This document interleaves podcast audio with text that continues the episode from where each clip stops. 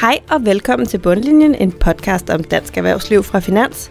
I går bød kalenderen jo på en helligdag, og derfor er vi først i denne uge klar i studiet på Rådhuspladsen i København her fredag den 14. maj, hvor klokken nu er blevet 11.30. Mit navn er Maria Kelet, og jeg er nyhedsredaktør på Finans. Og i denne uge består Bundlinjens panel af først kommentator og kommunikationsrådgiver Anders Heide Mortensen. Velkommen til dig. Tak. Og så har jeg på denne fredag også Lars Sander Matika med i panelet. Du er professionel bestyrelsesmedlem med en fortid som topchef i alder, og så skriver du også klummer om ledelse for os her på Finans. Velkommen til dig, Lars. Tak skal du have. Og så er jeg glad for at kunne byde en debutant velkommen i dagens panel. Det er nemlig Nils Overgaard.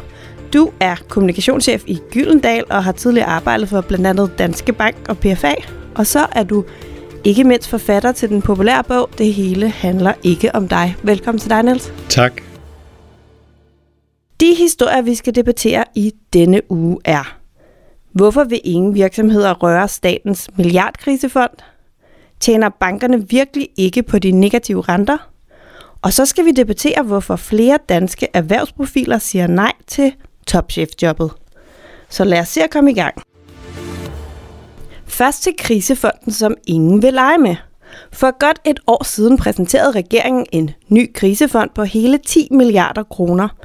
En fond, der skulle holde hånden under såkaldte samfundsbærende danske virksomheder gennem coronakrisen, til gengæld for, at staten så fik ejerandele i de private virksomheder.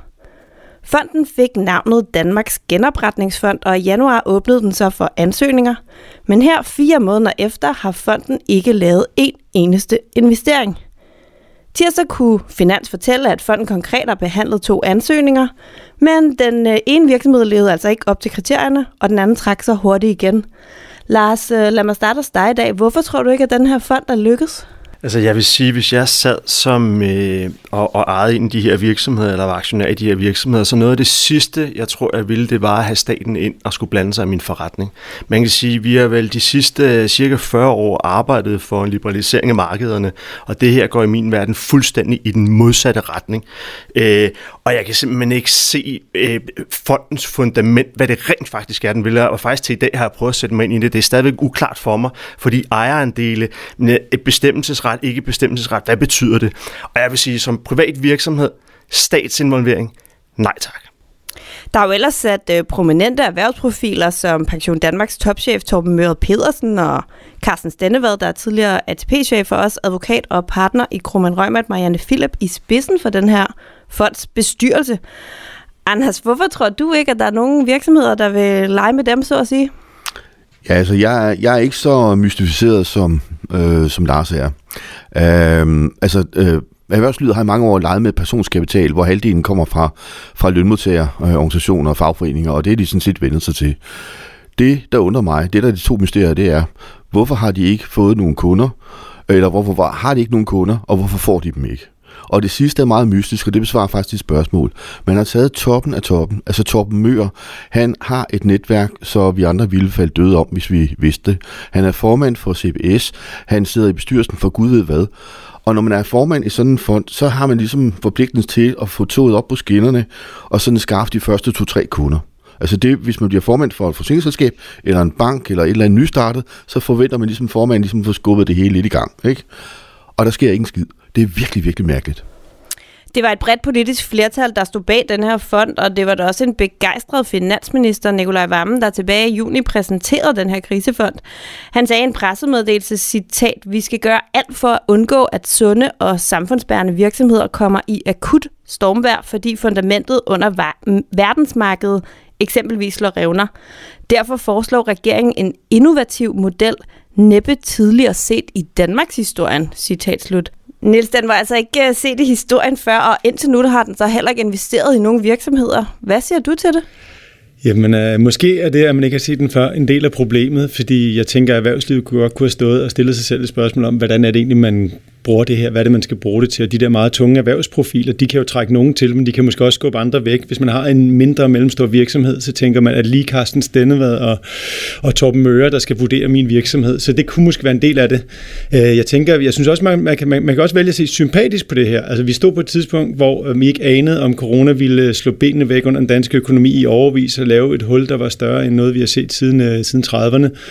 Øh, og så prøver man jo et eller andet, og derfor kan jeg godt forstå, at det er en stolt minister, der præsenterer sådan et, øh, et flot hold og et flot setup. Øh, så kan vi måske bare i virkeligheden glæde os lidt over, at man ikke skulle bruge den forsikring.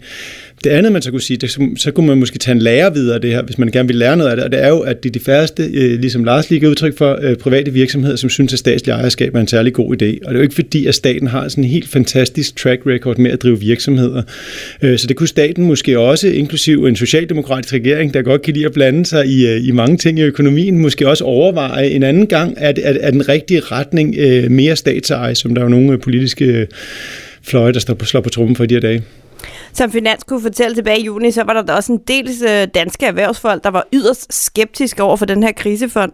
En af dem var Bent Jensen, som jo plejer at være rimelig ligefrem ejeren af milliardkoncernen Linak. Han sagde til Finans, citat, jeg skulle ikke have staten ind i min virksomhed. Det vil jeg ikke ture. Jeg skulle hænge halvvejs i et træ, hvis jeg skulle have dem ind som ejer. Anders, hvad siger du til det? Ja, det er jo sagt lige ud, må man sige. Ikke også? Han skal dele med ikke Torben Mø og drengene derind.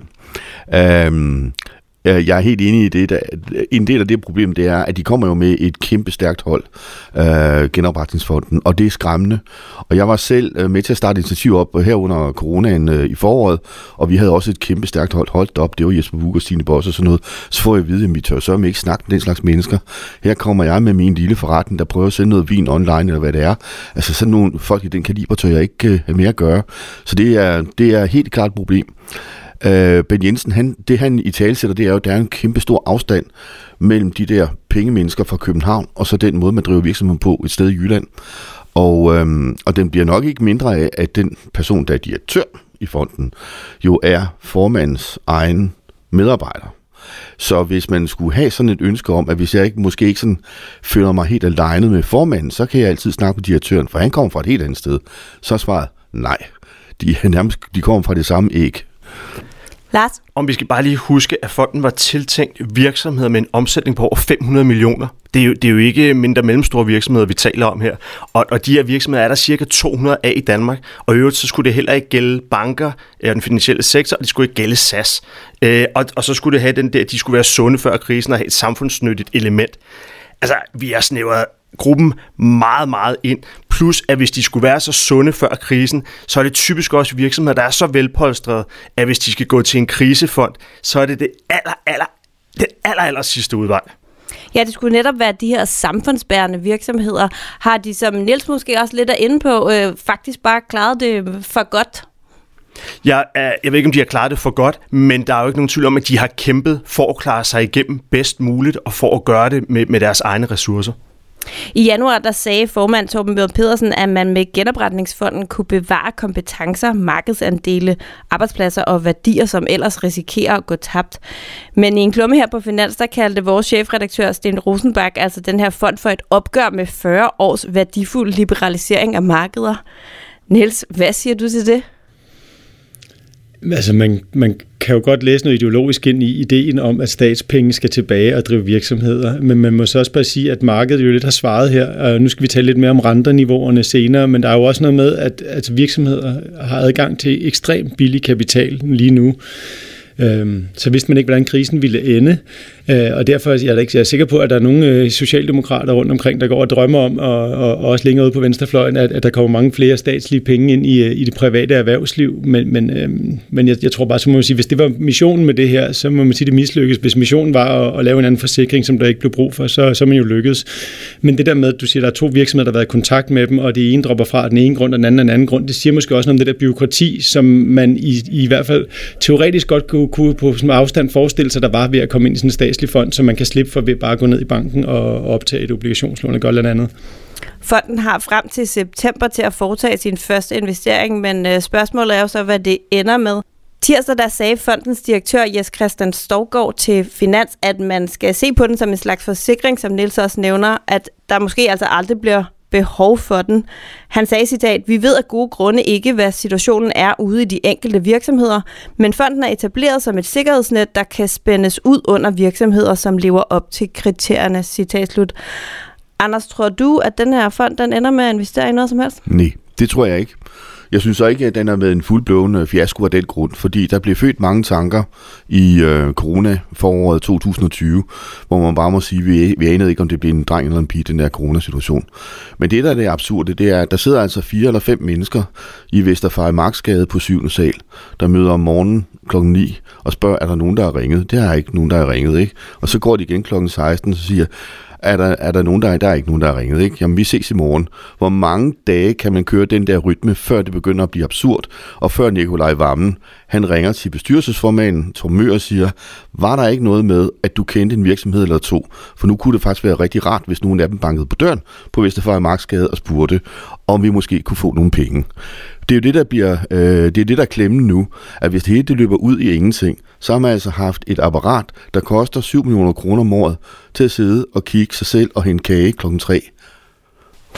Den koster faktisk 9 millioner kroner om året. Det var i hvert fald det, vi skrev her på Finans. Nu skal vi videre til vores faste element her i bundlinjen, nemlig ugens undren. Og det skal i denne uge handle om en tendens blandt topchefer. En tendens til, at de faktisk slet ikke vil sidde i toppen. I et interview til Berlingske her i starten af måneden, der fortalte den tidligere topdirektør i Ambu, Lars Marker, at han efter han blev fyret i Ambu, blev helt bevidst om, at han aldrig igen vil have et CEO-job.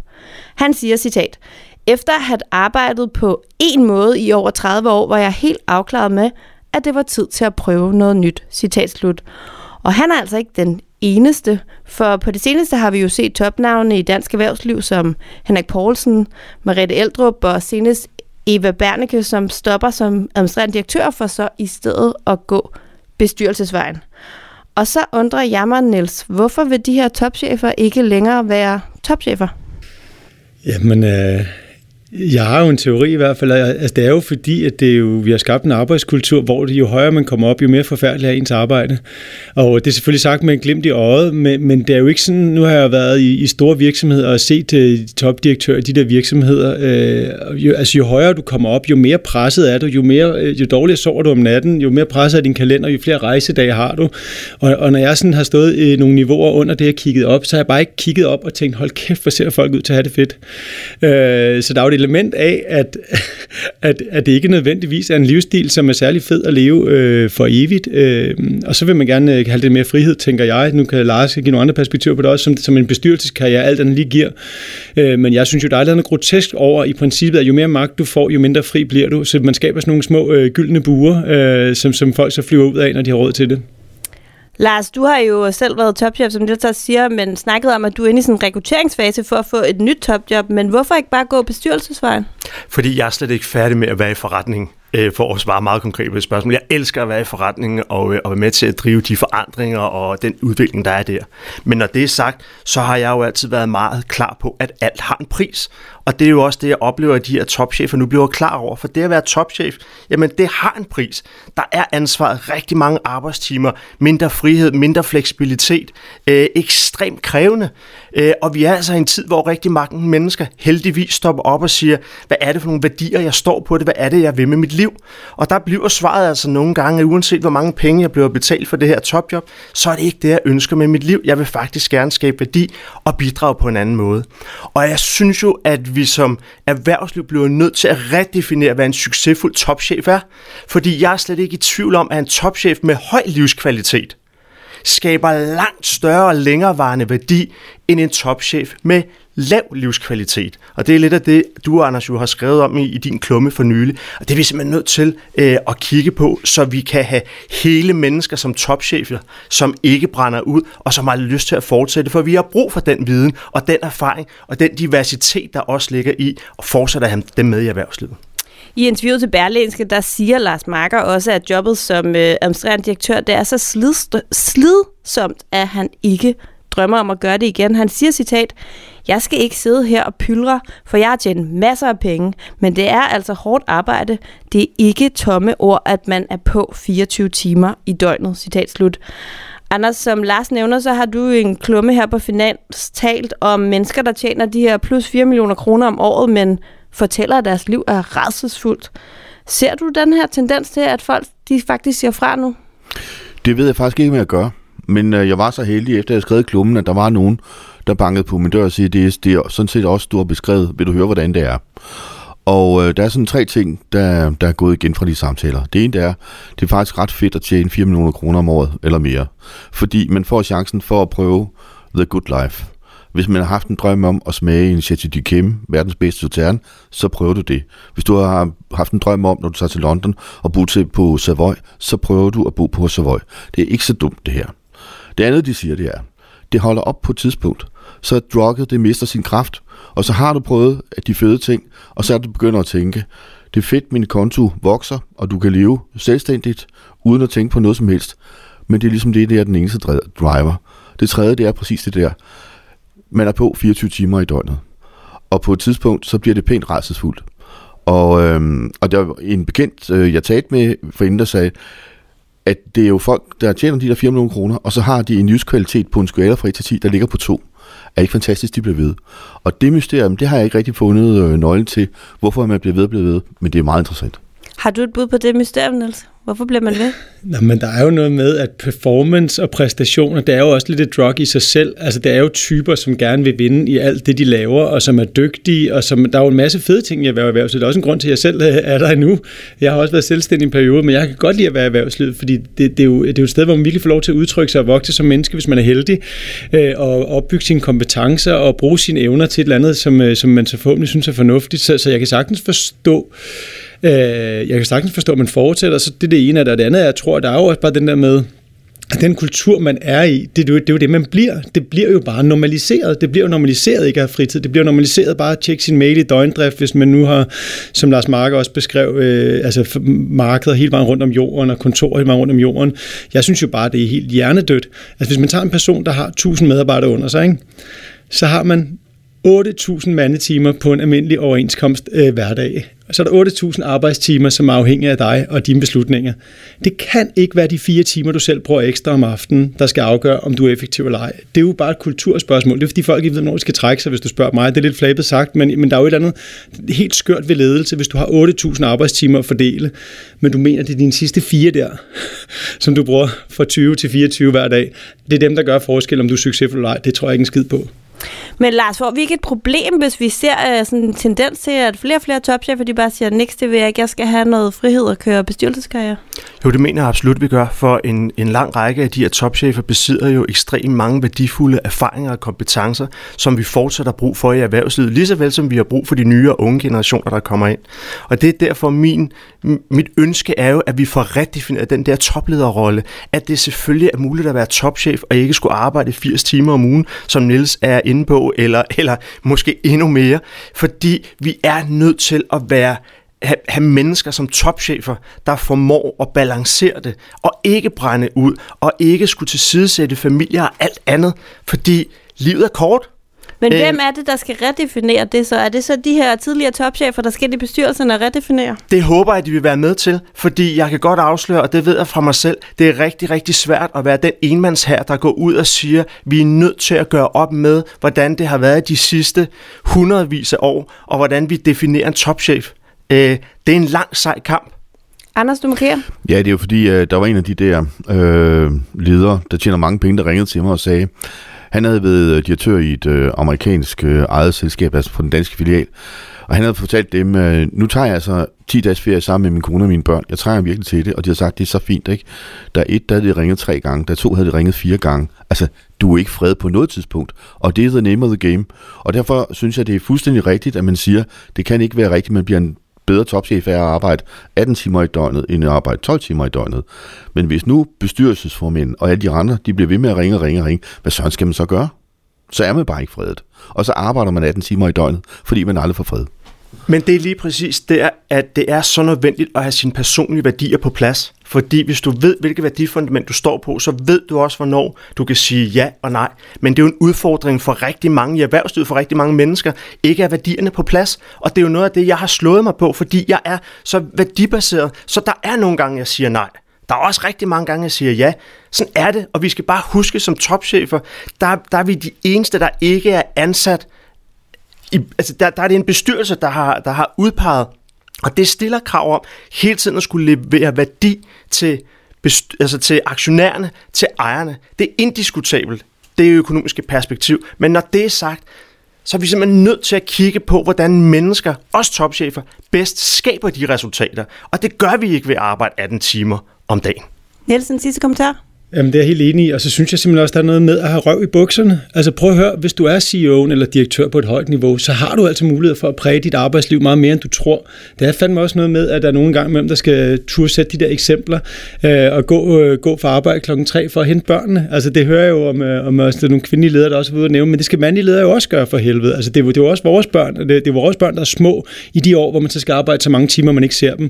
Det er jo helt hul i hovedet, så det er jo også noget med en, en, sådan en øh, røv i bukserne for forskellige ledere, så sige, prøv at høre, jeg har styr på mit lort. Jeg kan godt gå fra arbejde, fordi jeg har styr på min proces og system, systemer, det hele kører. Øh, jeg er ikke en slave af det her. Jeg, det er mig, der bestemmer. Og så kan jeg her til sidst lige fortælle, at Lars Marker jo også er faktisk involveret i et øh, forholdsvis nyt selskab med navnet BG45 AS. For som Finans kunne fortælle i midten af marts, er en række tunge erhvervsprofiler med de her direktørtitler i bagagen, som Henrik Poulsen, Pernille og altså også Lars Marker gået sammen i et nyt selskab med i alt 16 medejere. Men hvad det selskab så skal, reelt skal lave, det er der ikke rigtig kommet så mange oplysninger ud om, så vi får se. Nu skal vi videre til dagens sidste historie, og det skal nok engang handle om bankernes negative renter. For efter erhvervsminister Simon Koldrup for et par uger siden kritiserede bankerne for deres negative renter til privatkunder, ja, så har stormen om bankerne ikke rigtig vil stille af. På børsens forside for godt en uge siden lød overskriften, at banker tjener milliarder på kundernes indlån. Og det fik bankernes lobbyorganisation Finans Danmark til regnemaskinen.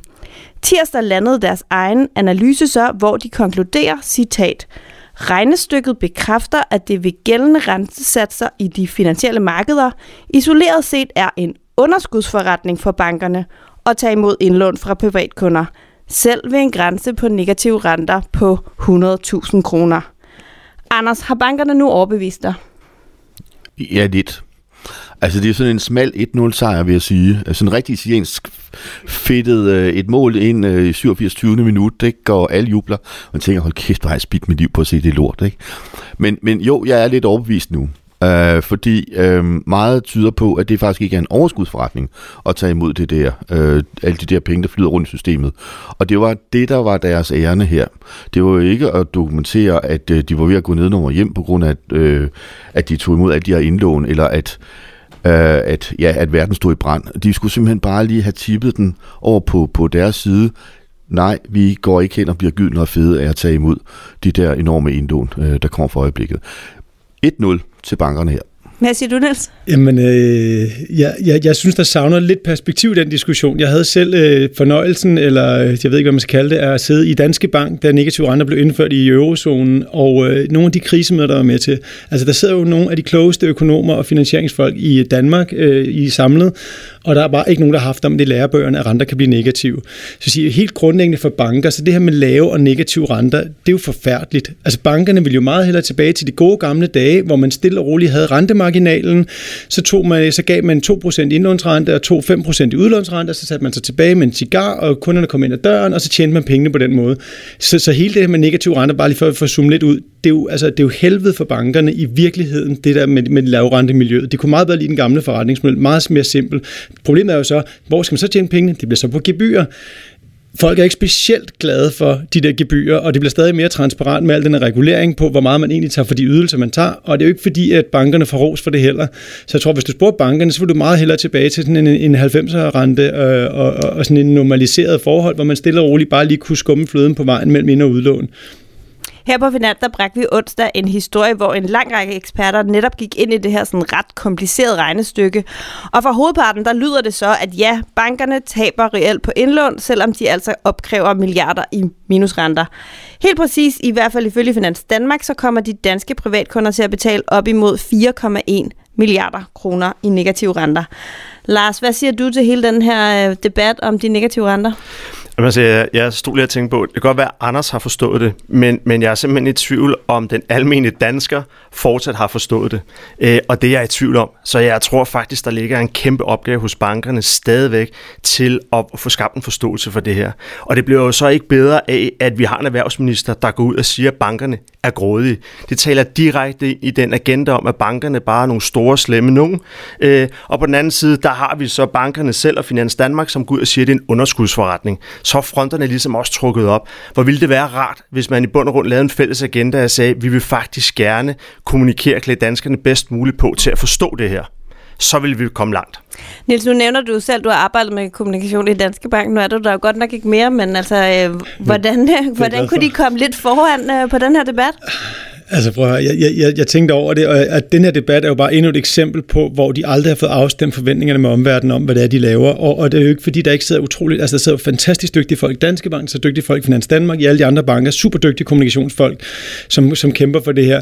Så, så jeg, altså, jeg, jeg kan ikke komme med nogen øh, nemme råd til det. Der er en kæmpe forventningsafstemning med samfundet, som bankerne bare ikke er lykkedes med. Og det er jo også fordi, altså jeg tror, en del af problemet er jo, at jo mere transparent det bliver for folk, at de betaler for noget. Altså det er jo en forsyningsvare. Man tænker jo ikke over, at pengene skal strømme rundt i, øh, i de der øh, rørledninger, som det finansielle system er, og der er nogen, der skal tjene penge på det.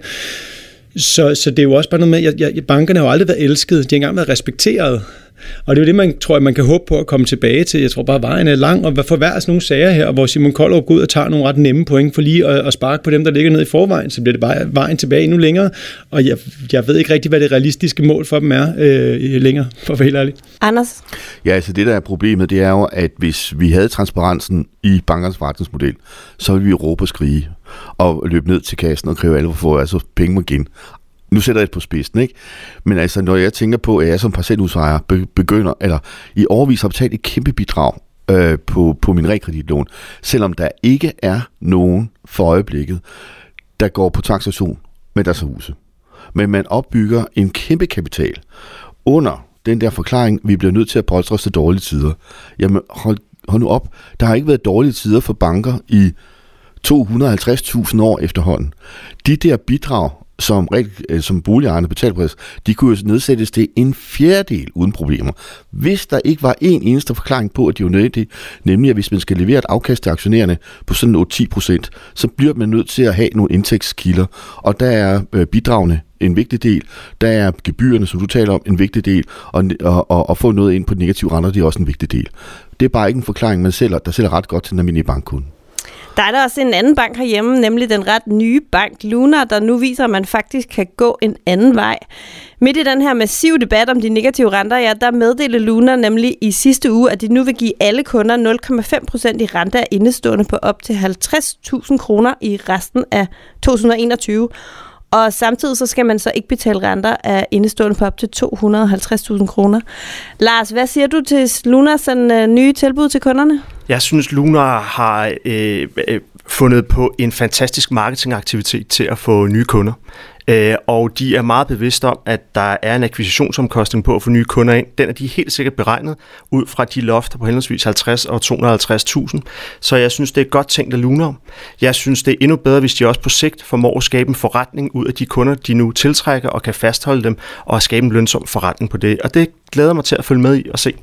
I en meddelelse lød det fra Lunas direktør Peter Schmidt, citat, det er på tide, at vi vender rentedebatten på hovedet og fokuserer på de kunder, der måske ikke har mange penge i banken eller gavn af lave renter på boliglånet. Derfor indfører vi positiv rente. Citat slut. Niels, hvad siger du til Lunas træk? Øh, jeg synes, det Lars sagde var mere rigtigt, end det Peter Schmidt siger, øh, fordi det er, jo, altså, det er jo en marketingomkostning, som man kan have, fordi man har en forretningsmodel lige nu, hvor man brænder penge af, som man skal gøre i en startup, for at bygge den skala op, som gør en god forretning. Så altså, selvfølgelig gør de det for kundernes skyld, men de gør det jo nok mest for at få nogle flere kunder i, øh, i Bixen, så de kan opbygge en ny bank, og hvilket jeg øvrigt ønsker dem alt muligt held og lykke med. Jeg tror, der er jo, altså, nu, hvis man, den, den mulighed, de har for at opbygge fra bunden af, med, altså, i rent øh, data og så videre, og et samlet banksystem, med, som er 2020-standard, det er jo en helt fantastisk potentiel konkurrencefordel, men det er jo rent marketingstunt, og det er jo så også helt i orden det der med at sige, at det er for kundernes skyld, det er måske lidt mere låren omkring. Ifølge dem selv, så er strømmet kunderne til efter det her, I kalder et marketingstunt. Uh, Anders, jeg skal da også lige høre dig. Hvad siger du til Lunas gode tilbud til kunderne? Jamen det er i hvert fald lykkedes, for ellers ville vi jo ikke stå og tale om det her. Uh, jeg var inde og se, hvordan låner man, får man et lån i Luna Bank, og man downloader en app, og så sidder den algoritme derinde, og så får man ja eller nej. Altså hvis bankforretningen er så enkelt, så, så har jeg ikke store forhåbninger om, hvordan det ser ud uden Nordea, øh, ude på den hestlige øh, slette derude, hvor det ender i Sverige. Altså, der går ikke mange år, før det bliver lidt tomt ude det der. For hvis det er så nemt at låne penge ud til privatkunder, og så nemt at få en bankforretning til at køre, man downloader en app og får et ja eller nej, så er vi en revision på vej. Vi får se, hvad der kommer til at ske i Luna. Her til sidst skal vi jo som altid smutte forbi ugens optur og nedtur i dansk erhvervsliv. Og det er jo helt op til jer, hvem der skal løbe med de her koringer. Så øh, lad mig starte hos dig, Lars. Hvem skal have ugens optur? Jamen, ugens optur går for mit vedkommende til Dansk Industri for deres Gender Diversity Pledge. Til trods for, at jeg gerne havde set, at den diversitetsagenda havde handlet om andet end køn, fordi vi har jo brug for meget mere, når vi taler diversitet. Men det er et godt skridt i den rigtige retning, og så håber jeg bare, at alle de virksomheder, som skriver under på den her pledge, også husker, at når de inviterer kvinderne, som den her jo går på indenfor, at de også sørger for, at der er en plads ved bordet til dem. Ja, det var jo to herrer, der hed Lars, der præsenterede det, og nu får de så også credit for Lars for den. Det er jo godt. Hvad er så ugens nedtur? Ugens nedtur går til alle de aflyste festivaler. Ikke mindst på grund af de økonomiske konsekvenser for de mennesker, organisationer og virksomheder bag, men også fordi vi i denne sommer igen kommer til at, øh, at mangle alt det kulturelle, der skal gavne vores fællesskaber. Niels, ugens optur? Den går til øh, alle de lystansatte coronatestpoder rundt omkring, som øh, nu øh, har kommet ind på arbejdsmarkedet og får så god en løn, at restauratørerne har svært ved at tiltrække ufaglært arbejdskraft. Og det er jo lidt interessant, fordi det giver jo sådan en, jeg er med på, at det koster mange penge for staten. Det er jo en anden måde at tale stat versus privat. Men det giver jo så nogle mennesker nogle muligheder for at få noget arbejde. Jeg synes jo, de er enormt søde og venlige, alle dem jeg møder, og effektive. Øhm, og så hvis det presser priserne lidt opad på i, for deres vilkår, så tænker jeg, det er godt for dem. Og så nedturen? Øh, jeg tænker, at øh, jeg synes ikke, det er den største nedtur, men jeg synes den er, jo, det er det nok den her uge. Og jeg synes, Bjarne Korydon og Børsen, for, øh, altså, de har håndteret den der sag godt, hvor de har snydt med coronatestpenge, men man må bare sige, så meget negativ omtale, fyre fire personer for 51.000 kroner, de havde fået for meget. Øh, det siger bare noget om, at selv i et hus, hvor man bruger så meget tid på at afdække erhvervsskandaler, at den der bevidsthed om, at selv hvad der kan være små fejltrin i det store hele, de kan bare være rigtig dyre og have store personlige konsekvenser også, og også for selvfølgelig for børsens omdømme. Jeg synes nu, de har håndteret det godt, men alligevel, uh, en publicistisk virksomhed skal ikke, uh, skal ikke gå og snyde på vægten der. Anders, ugens optur?